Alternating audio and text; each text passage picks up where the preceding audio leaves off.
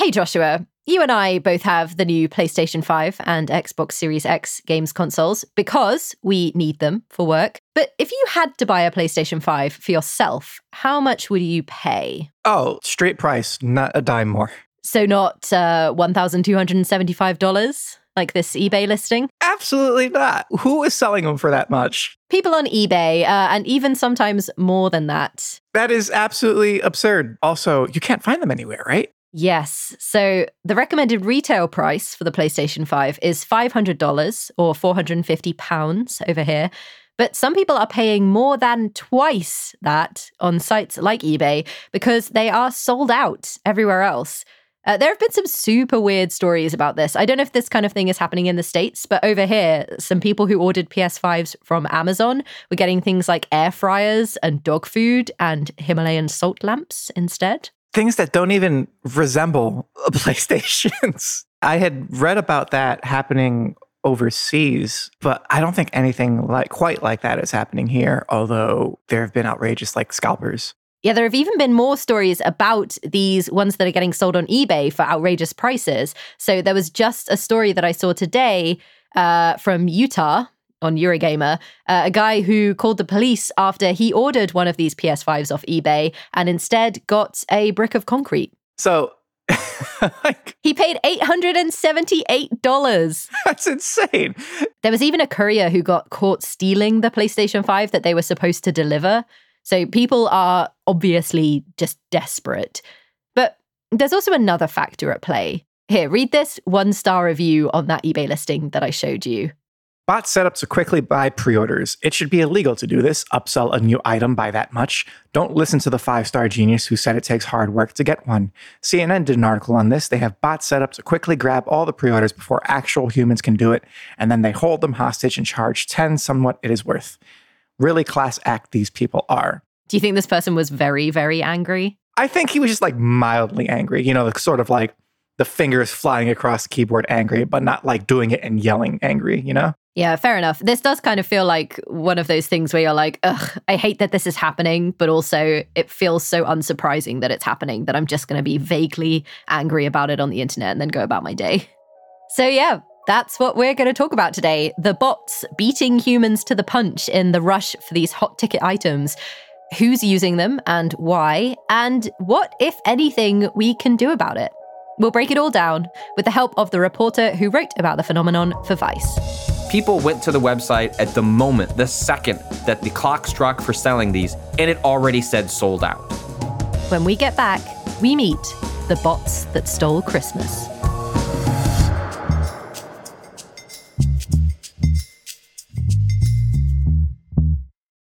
At Evernorth Health Services, we believe costs shouldn't get in the way of life changing care, and we're doing everything in our power to make it possible behavioral health solutions that also keep your projections at their best? It's possible. Pharmacy benefits that benefit your bottom line? It's possible. Complex specialty care that cares about your ROI? It's possible. Because we're already doing it. All while saving businesses billions. That's Wonder made possible.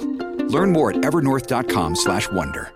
Our kids have said to us since we moved to Minnesota, we are far more active than we've ever been anywhere else we've ever lived. Moving to Minnesota opened up a lot of doors for us. Just this overall sense of community and of values that, you know, Minnesotans have. It's a real accepting, loving community, especially with two young kids. See what makes Minnesota the star of the North. New residents share why they love calling it home at exploreminnesota.com slash live.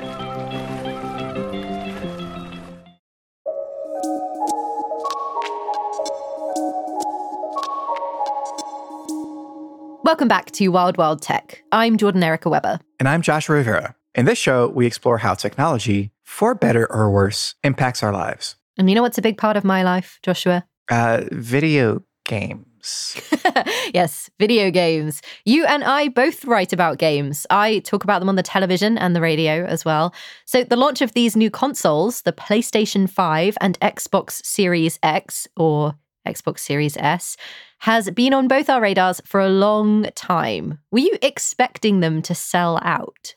Honestly, and this is going to sound really stupid in hindsight, but like at the time, no. They were $500 consoles And, uh, you know, we're kind of in the middle of a pandemic. People are out of work. It's just astounding to me. Like, yeah. Also, there aren't terribly a whole lot of like flashy new games to, to play on them. I felt exactly the same way. And I ended up talking about this with our interviewee, which we'll get to in a minute.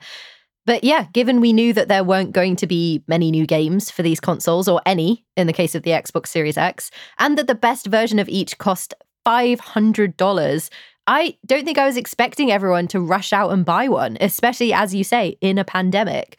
And I had no idea that people would resort to using bots to try to grab what stock there was until I read about it in an article by Vice reporter Patrick Klepek. I'm Patrick Klepek, senior reporter for Vice Games. Given Patrick also writes about video games, I wanted to ask him why he thought these shiny new games consoles were proving so popular in the weeks since both the PlayStation 5 and Xbox Series S and Series X have come out, it's the sales have been through the roof. And games have been one of the industries that has greatly benefited alongside tech. You know, look at Apple or any other computer manufacturer. They've done very well in this period where people are buying additional equipment and also are looking for different ways to spend their free time. You know, if you think of parents, a lot of them are paying the equivalent of a rent for daycare or other childcare services, maybe aren't spending that anymore. I am one of those people. And suddenly you're in a situation where if you're lucky enough to have kept your job, that you have extra money that you're not spending on a summer vacation. And where are you going to spend that money when you're not going to bars, restaurant, movie theaters, uh, vacations? You're going to spend on the entertainment. Patrick also points out that video games have a particular advantage over other kinds of entertainment. And I think what we've seen is a lot of people have looked towards video games where there's a lot of bang for your buck. You can spend $60 on a video game that you can then spend hundreds of hours in. And that's just not true of movies, music, lots of other ways of entertaining yourself. Usually, video game launches where there is a level of scarcity um, in which the uh, demand always outstrips supply. That has just been exasperated by people desperate to just get excited about something like, oh, a new video game machine that I don't have that many games to play on. I don't care. I just want the shiny new box because then I can talk to my friends about the shiny new box and go on the internet and talk about the shiny new box. Yeah, and that's definitely a huge appeal of video games. It's just that it used to be that, like, oh, I can't play video games because I have things to do. And, you know, now there's nothing to do. so yeah, and you can buy one game and that's like 500 hours, you know, waiting for you just there. Mm-hmm. In the case of, uh, I guess, like Assassin's Creed or The Witcher or something like that. So, yeah, really, I guess I should have predicted that this year would cause problems for the launch of these new consoles. So, 2020 is sort of a perfect storm of events in which you have all sorts of people at home at the same time with a lot of free time on their hands. And simultaneously, there are a lot of new technologies coming out at the same time. Um, you have new graphics cards for computers, you have next generation video game consoles, the PlayStation 5 and the Xbox Series S and Series X, and you have people not going to stores and buying everything online. And that has sort of it started uh, attacking the foundational infrastructure for how these things are sold and exposing weak points that maybe they weren't necessarily uh, as aware of or not had to be as concerned with before. So, Patrick actually came across these weak points for himself. Well, in the run up to the launch of these graphics cards and these video game machines, I myself was trying to buy one. And so I became someone that was refreshing and hitting F5 on my web browser, trying to get Walmart or Target or some other retailer to accept my purchase, and often found myself frustrated at my inability to actually buy one of these machines. And so then I, from there, I started looking into well, what's causing this issue? Is it really just the case that there are tens of thousands, millions of people all going going to these websites at the same time. It's just causing bandwidth issues, they're crashing. And what I found was that is true, but also alongside a lot of other complicating issues. And one of those being that people are able to use technology that they call bots. Joshua, do you know what a bot is in this context? Yes and no. My best shot is like it's a program that you can use to spam an action for you on the internet. Basically, here's how Patrick explains it they are able to automate the process of buying something. You have bots that simply refresh a website and will tell you if the text on a page, like for a PlayStation 5, changes from out of stock to add to cart. And then you can pay money for more expensive bots that do way more, in which they will actually take your saved information, input your name, address, credit card information, click the buy button for you, That's a ridiculous advantage to have over people because, like, by the time you click the buy button yourself, who knows how many bots have already done it? Right. And when you think about the speed at which a computer program can act compared to a human being, that can make the difference between getting what you want and being left empty handed. And these are milliseconds that you're trying to uh, accommodate for. These sort of edges that people are, are trying to get on the internet through bots and other sort of software tools are really just about if there are 10,000 people knocking on the door of a certain website, you just want to get in that door a little bit faster than everyone else. So, bots are also technology, and technology doesn't always work. How about these bots? Do they work all the time? Yeah, not always there's a high failure rate. It's no guarantee. When you go to different websites where you can buy these bots, there is always an, a giant asterisk that says, by the way, this is no guarantee that this is going to work. The reason they were more successful for things like the PlayStation 5, the Xbox, and specifically these graphics cards were because these giant launches where tons of people are trying to buy the same thing don't happen that often. These happen every four, five, six, seven years. Um, it isn't like Apple, who is selling a phone every year, the same month. They can plan for it. They know when people are going to be buying. They can set an hour. They know they can just, hey, come here at midnight and we're just ready for everyone to show up.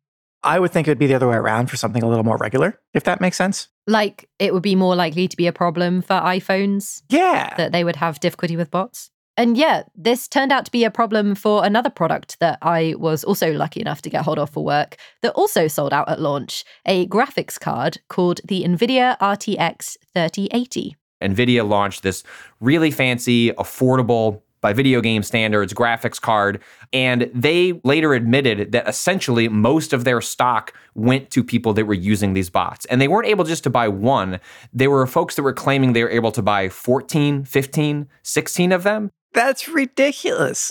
Ugh. Yeah, I was like, wait. Did you say that most of them got sold to bots? It's you know unclear. Uh, Nvidia didn't release uh, specific data on how much they were able to sell, how much they were trying to sell, but the launch was messy enough to the point that folks that were there at the moment, the second that the, the clock struck for selling these, and it already said sold out. It literally said, sorry, they're all gone. These bots are causing problems for companies like Nvidia that are just totally unprepared to deal with them. I wanted to get a sense of how much a person might pay to access one of these bots that we've seen used to buy these graphics cards and games consoles. So I asked Patrick. They can be as little as a couple of dollars. They can be as much as thousands of dollars. The more expensive it is, the fewer people have it. You might sell it to someone that is buying sneakers and then selling them to the highest bidder later, and they can afford to spend a couple of thousand dollars on some bot tech that might give them a little bit of an edge. So that might be the kind of people who are trying to buy in bulk to resell on eBay. Right. But like Patrick said, with a bot like that, you don't want to give it out to everyone or you would negate the advantage. So most people end up using something a bit simpler. The folks that I was talking to trying to buy an Xbox or a, a graphics card, they were usually spending 20, 40, 60 dollars. Some of this kind of lower hanging fruit in which it doesn't necessarily successfully do one button press and you've bought the thing. These bots will be able to give you the basic information of, hey, something's in stock, like go do the rest. And remember, most of these websites these days, you can be signed in, have a one-click purchase. And so a lot of the things that bots used to do are actually just kind of being automated by websites themselves. And so they kind of have their own built-in bots for, for things that the bots were doing in the past because you can be signed in. And if you're on an Amazon, all you have to do is not even click add to cart is just please ship this to me as soon as possible. So it's like the scalpers are high fiving Amazon on their way out the door with a pile of PlayStations. so I guess in a world where so much of the shopping experience is already automated, it doesn't feel like much of a leap to use one of these bots, especially if they're only 20 to 60 dollars and if you think that might make the difference between getting a PlayStation 5 to put under the Christmas tree and, you know, not. Yeah, and once you have one of these bots, can you use them multiple times? Are they single use or do you keep them? It runs the gamut. You know, there are certainly uh, pieces of software that you can buy that are programmable, in which you like, hey, this is what I want you to do. This is the granularity of information that I want to receive. This is the the uh, the item that I want you to target. Uh, more often than not, you're buying ones for specific retailers. It's like this one works for Nike, this one works for Target, this one works for Best Buy, um, because the sort of the ordering system for each of those websites is going to be pretty similar for any product that you're going to be getting there. It's going to have the layout be the same.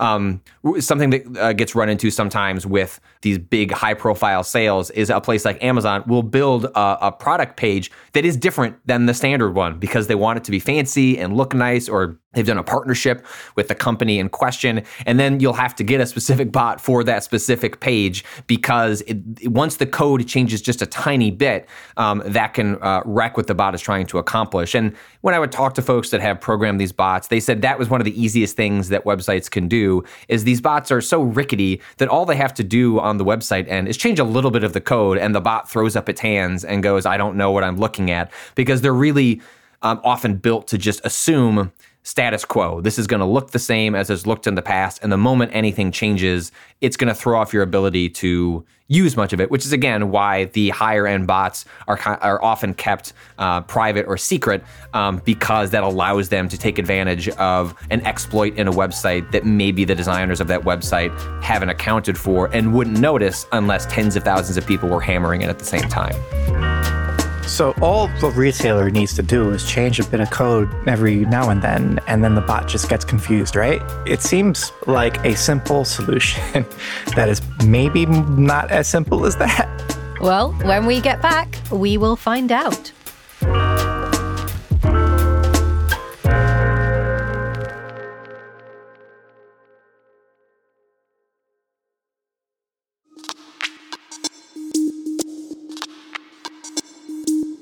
Welcome back to Wild Wild Tech. I'm Jordan Erica Webber. And I'm Joshua Rivera. We've been hearing about bots that people are using to automate some or all of the online shopping experience to get hold of in demand products like PlayStations and graphics cards.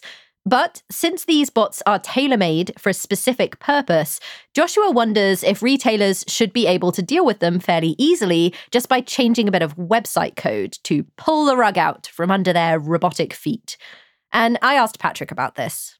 So, are these websites sometimes changing their product pages on purpose then to circumvent these bots? Oh, absolutely. And and it's the case that, you know, your Walmarts and Targets and Amazons of the world are just less prepared because they don't have instances nearly as often when you have these uh, mass rushes for a single product.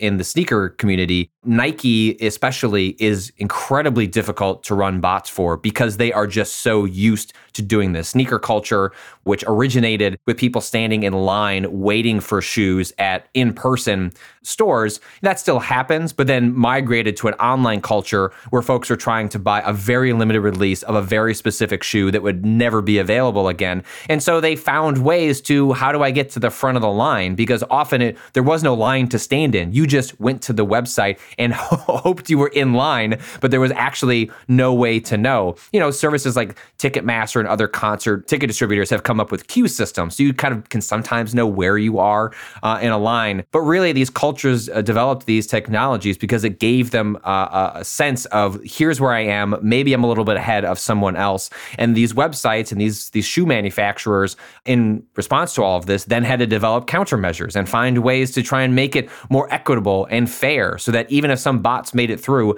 the average person who was putting in the effort and paying attention also might have a chance to get the shoe too. Yeah, for sure. So I tend to think of this with sneakers when it comes to this because that is for me the the big scalper playground. People have been, you know, since time immemorial, it feels like trying to get ahead of the line and make it out with like limited edition sneakers. And they have been a plague. Are you a sneakerhead, Joshua? So this is why I know. Like I would be a sneakerhead probably if it wasn't so exhausting to be one. Oh, bots have ruined that culture for you, huh? Yeah, I just I, the, the robots have chased me out. I'm kind of like that with uh, with concerts and things. Like the idea of competing for concert tickets just really stresses me out. My most recent experience with this kind of queuing system that Ticketmaster has is actually at the start of the pandemic when everyone in the UK tried to switch to online shopping for their groceries at the same time because the, the government advised it. And people were tweeting screenshots from the Sainsbury's website or the Ocado website or whatever saying that there were like more than 100,000 people ahead of them in the virtual queue. That's a lot of people. Yeah especially compared to the size of our population compared to yours. oh, that's right. Do you think these queuing systems help the experience to feel more fair? Like, would you want to see them implemented by the likes of Sony and Microsoft and Nvidia? I don't know. I don't know. Um, it's an ironic solution because it makes you feel less like a human and more like a robot. But uh, I also know that it's kind of imperfect, right? Like, because, like I've said earlier with my concert ticket experience, it sort of presumes that the internet is a service without any issues for everyone. And in a country like America, which astonishingly doesn't have broadband standard, there is no requirement that everyone has high speed internet. It's a thing that like automatically cuts out a huge segment of the population and prioritizes people with the privilege of having a solid, uh, if not great, internet connection compared to everybody else, right? So it's like another haves and have nots sort of deal. Another thing about the the whole queue system though is that it sometimes feels like people tweeting their screenshots of being in a queue for concert tickets or whatever is also kind of like free marketing. Like if people are queuing for something, it must be desirable, right? Like sneakers in real life, you know, when you see the queue around the block, it's like, oh, I better find out what that's about sneaker culture is built on scarcity. The idea is that you can get something that other people can't. And so it's never going to be the case that everyone's going to get one. And these video game machines are also the same way. Maybe in an ideal world, if they could build enough of them for everyone to get one, they would. But it is absolutely the case that scarcity, saying we sold out, is part of the marketing. The idea that some people can't get a thing, that websites are crashing because people are trying so frantically to buy one, shows that people want it, which makes other people want it. And in a in a pandemic world where we're kind of grasping onto any sort of like cultural uh, object that can kind of hold our attention and bring us joy, uh, that stuff absolutely plays into it. It has that sort of gross feeling of like capitalism you know, the toxicity of capitalism just like creeping into one of the few remaining areas, right, that it can. And I guess this is this makes sense for video games because like hardware, like actual machines that run the video games are the one thing one of the only things you can still claim scarcity around, right? No one ever runs out of a video game anymore. There's usually like a digital version that you can download whenever. If it's a game big enough to get printed on a disc, you can probably get that disc, right? And uh, that's not the case with with machines, right? Like there's limited stock of machines. You have to, you know, have them sent to you or get them picked up. So uh, I guess it makes sense that this is the one area that scarcity is really leaned into yet again, you have predicted something that Patrick and I spoke about that we'll get to in a bit, oh, which no. is the idea of scarcity of consoles versus games. Uh, but don't worry about it. It just means, you know, you're very smart, Joshua. That's why you're here. So, yeah, sure, some retailers can sometimes combat bots by changing their code or implementing a queue. One retailer here in the UK called Currys tried to make sure that only people who had pre orders could get an Xbox Series X by temporarily increasing the price by £2,000, uh, which at the moment is roughly $2,700, and then sending pre order customers a voucher for that amount. So then, of course, the voucher codes started appearing on eBay too. But it feels almost inevitable that as long as we have this kind of scarcity culture, we'll have people trying to use bots and other technological solutions to try to gain an advantage. So I wanted to see if Patrick had some idea of the scale of the problem. It's hard to put a you know specific number onto it, but some of the Discord channels that I was monitoring, where folks were using some of these bots, having discussions over which bots to use, uh, we're talking in the tens of thousands. And so you have these really long, elaborate chat rooms where tens of thousands of people are scattered across all different channels. Where some people are looking for a graphics card some people are looking for a PlayStation Five, some people are looking for gym equipment. The interesting wrinkle about these uh, sneaker bots is that this technology can apply to all sorts of things. And so, the beginning of the pandemic, there were rushes on treadmills and Pelotons and all sorts of other equipment that normally have perfectly adequate supply, but suddenly people couldn't go to the gym and needed to buy equipment, and that adequate supply turned out to not be adequate. And so, this same sneaker technology was being used to help people find just everyday items um, from toilet paper to uh, weight, you know, weightlifting equipment. I haven't really worked backward from this, if that makes sense. Like I knew it was hard to get some stuff like uh like a beard trimmer. Like I I I, tr- I tried to get a beard trimmer earlier in the pandemic and you just couldn't because all of a sudden men decided they were going to grow their beards out. and uh, so I, I I guess I just haven't really thought yet much about how like bots were making rushes on all these products too. Yeah, they're being used for all sorts of different things and by all sorts of different people as well. So I wanted to find out more about the kinds of people who use them and specifically to explore the ethical side of this practice. Let's talk about these different kinds of communities then, because your interviewee said that some of them, quote, try to operate as ethically as possible. But I wonder, in your opinion, how ethical you think it is possible to be with this kind of practice, and what are the differences between these different communities? Well, the, sort of like the the main line uh, I found between the various communities that I was observing was: Are you using some of these bots that do all the work for you, in which you are just hitting one button and it can purchase one, and maybe it can mass purchase these? Or are you just getting a notification that says, "Hey, it's in stock. Go be part of the scrum and see if you get lucky enough to have your purchase go through." And that seemed to be the dividing line that I saw across the handful of communities that I was observing for my piece. And you know, I inherently you're going to have actors that choose to use this for potentially devious means, but it is also the result of a broken system to begin with. If it was just as easy for a lot of these people to go to an Amazon, click buy, and move on, they would. But like we currently have a system in which you can't do something like that for the vast majority of people. And then they're stuck looking for different resources to accomplish their tasks. And maybe that throws them into a pit with a bunch of other people that may want to use it for for means that uh, allow them to get a little extra cash on the side. Like a lot of sneaker culture is like being able to buy something for cheap and then flip it uh, later. Some people just want to collect. Some people uh, want to just be uh, know that others are experiencing FOMO. But uh, you know, it's really just a mixture of a lot of people. It's it's kind of hard to pin down a singular sort of identity because you have a lot of people in the same melting pot who all want the same thing, which is to buy the thing. But the reasons for doing that um, aren't necessarily always perfectly aligned. Yeah, I wonder because like I automatically assume that people are using bots for for reselling, but it, you could also just like want to make the process easier for yourself, right? um, so, how many people are actually using these bots for resale? There are plenty of people who may buy it for themselves and then look at eBay and realize I can make double my, my, you know what I paid because there is definitely a going demand for all of these items where, where money is uh, is there to be made. But the impression I get from just kind of casually observing these communities, but it's a lot of people who just really want one of these pieces of technology and would just like it for themselves. Or it was often the case was uh, uh people in, in these chat rooms they bought one for themselves and then they're trying to get it for friends who aren't necessarily as internet literate, um, who are not someone who's going to follow a Twitter account that says it's in stock at Walmart like go over here, um, or, or setting up a bot, which you know maybe is not the hardest thing in the world for someone who's internet savvy. Yeah, I have a friend who sort of like I guess he enjoys the process of keeping an eye out and jumping in queues and seeing what's going on. Or maybe he just enjoys being distracted from work. like, but uh but like he did that for me when it was hard to get a hold of Ring Fit Adventure, which is sort of like an exercise video game. And uh, that's how I got it because he just sort of like was more than willing to just like do the grunt work of, you know, clicking on links and keeping an eye on when they were in stock.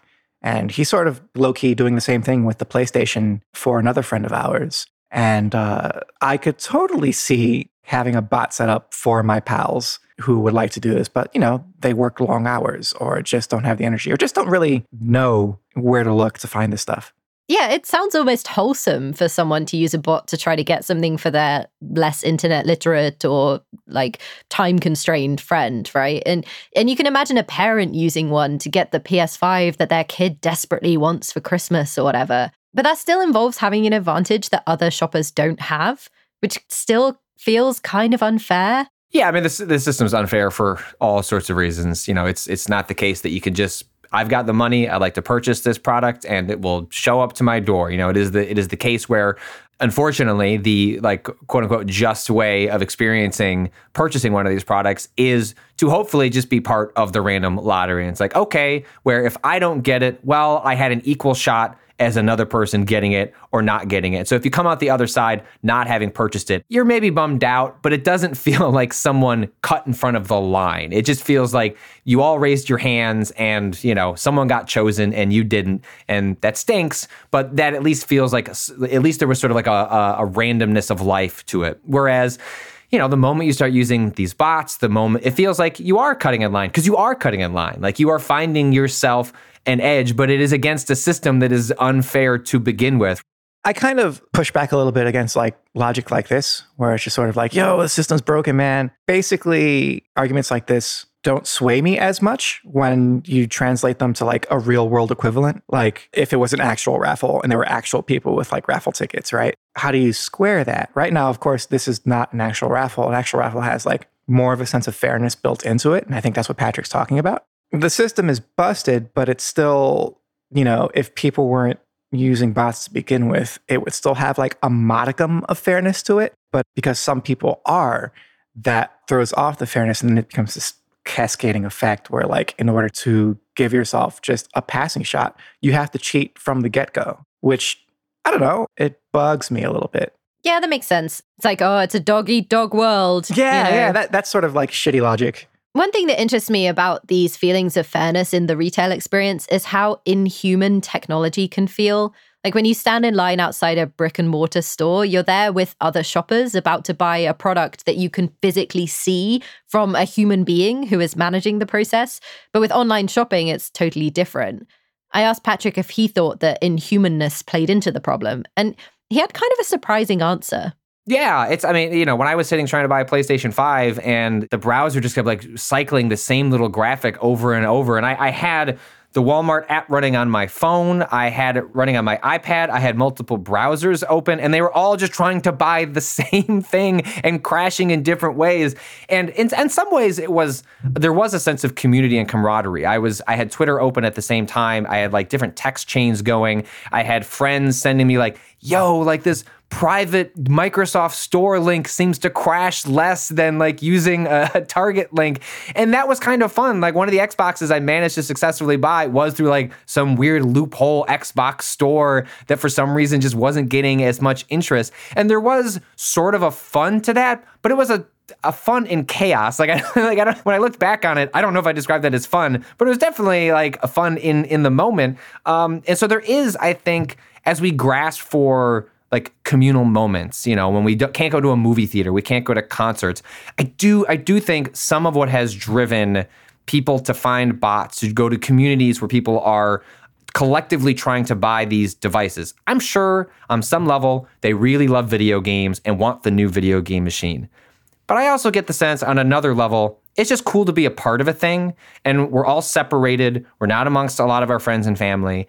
And so as weird as it is to say that trying to buy this capitalist piece of video game hardware at the, towards the holiday season is a form of community, I think people are grasping onto any form of community that they can, and they've found communities in we all are trying to do this weird thing, and let's just all do it together and try and make the best of it. I, I, can I can see that. That's part of why people line up, right? Where it's it's not just that you want to have the thing not a lot of other people have. It's that you want it enough to stand in line with other people who want it that bad. And like I don't know if you've ever lined up for anything, Jordan. Uh, like it could be like a movie, early screening of a movie, or a sneaker, or like a Black Friday sale or something like that. Yeah, it's funny you mentioned Black Friday. I asked Patrick how this kind of thing plays out in the holidays so you've just had Thanksgiving and we've got Christmas coming up. So presumably these kinds of bots are in use all year round because they just depend on when products get released. But does the culture kind of kick into high gear around the holiday season? Yeah, it's basically these bots definitely are are tied to big moments. Whether it is, uh, you know, as they call it, a shoe drop, which is like the release date for a specific type of shoe. Um, you know, it's they they are definitely most heavily used at specific moments in specific times. So bots are less useful when when the PlayStation 5 pre orders started in the fall, for example, because they didn't pick a specific time. They just said, I don't know, like sometime in this window, you can start going to websites and the bots don't work as well in that in that scenario because they are they want to be engineered around a website that they can uh, study the code for and then uh, be applied the moment that that time like switches over from 9.59 to 10 o'clock if it's just randomly websites going up and down and building pages, the bots aren't nearly as uh, applicable in those scenarios. Um, so for a lot of folks, it's what they're running are like the, the the bare minimum bots, which is just like it goes from out of stock to to inst or add to cart or something like that. But it, but it is always the case that these technologies are going to be in more use um, around times when a lot of people are trying to to get whatever they're after. And so the holidays, launch dates, uh, those are sorts of things that sort of exasperate the existing conditions. I wonder if there's more effect on regular shoppers though around Christmas and things like that because for example, with a sneaker drop, it's only the sneakerheads who care enough to be there at that specific time. But come Christmas and you've got a new video game console, you've got parents and kids and things like that trying to get one as well.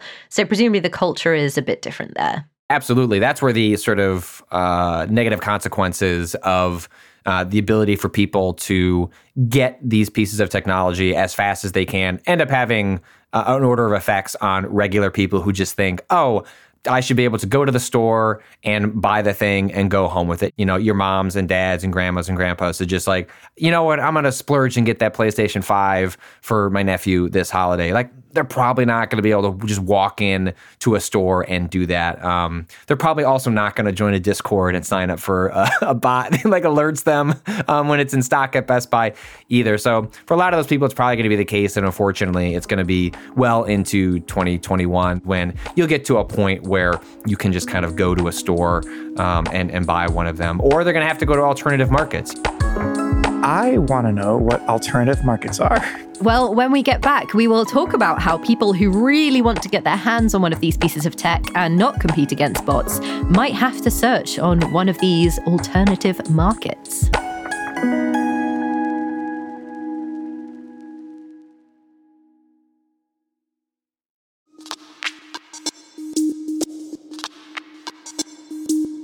When we left off, Patrick was saying that even the non sneakerheads among us might need to start relying on alternative markets. And by alternative markets, does he mean like eBay?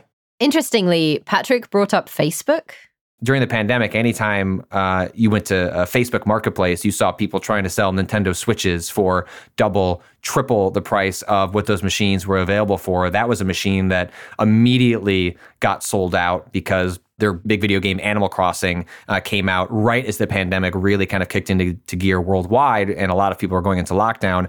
And so you had folks snatching up uh, the, the, the switches at uh, various retailers, putting them on marketplaces, especially that Facebook marketplace where a lot of people are spending a lot of time and able to sell them for you know double, triple uh, the cost. And I expect that will be one of those places where people, if you if you want to get a video game machine, you're going to be looking to alternative markets like eBay and Facebook Marketplace in order to buy them, and probably paying more than the asking price that these companies are selling them for. So is that the only solution then for regular shoppers who are coming up against things being sold out because of bots? It's just wait or go to alternative marketplaces. There's nothing else people can do.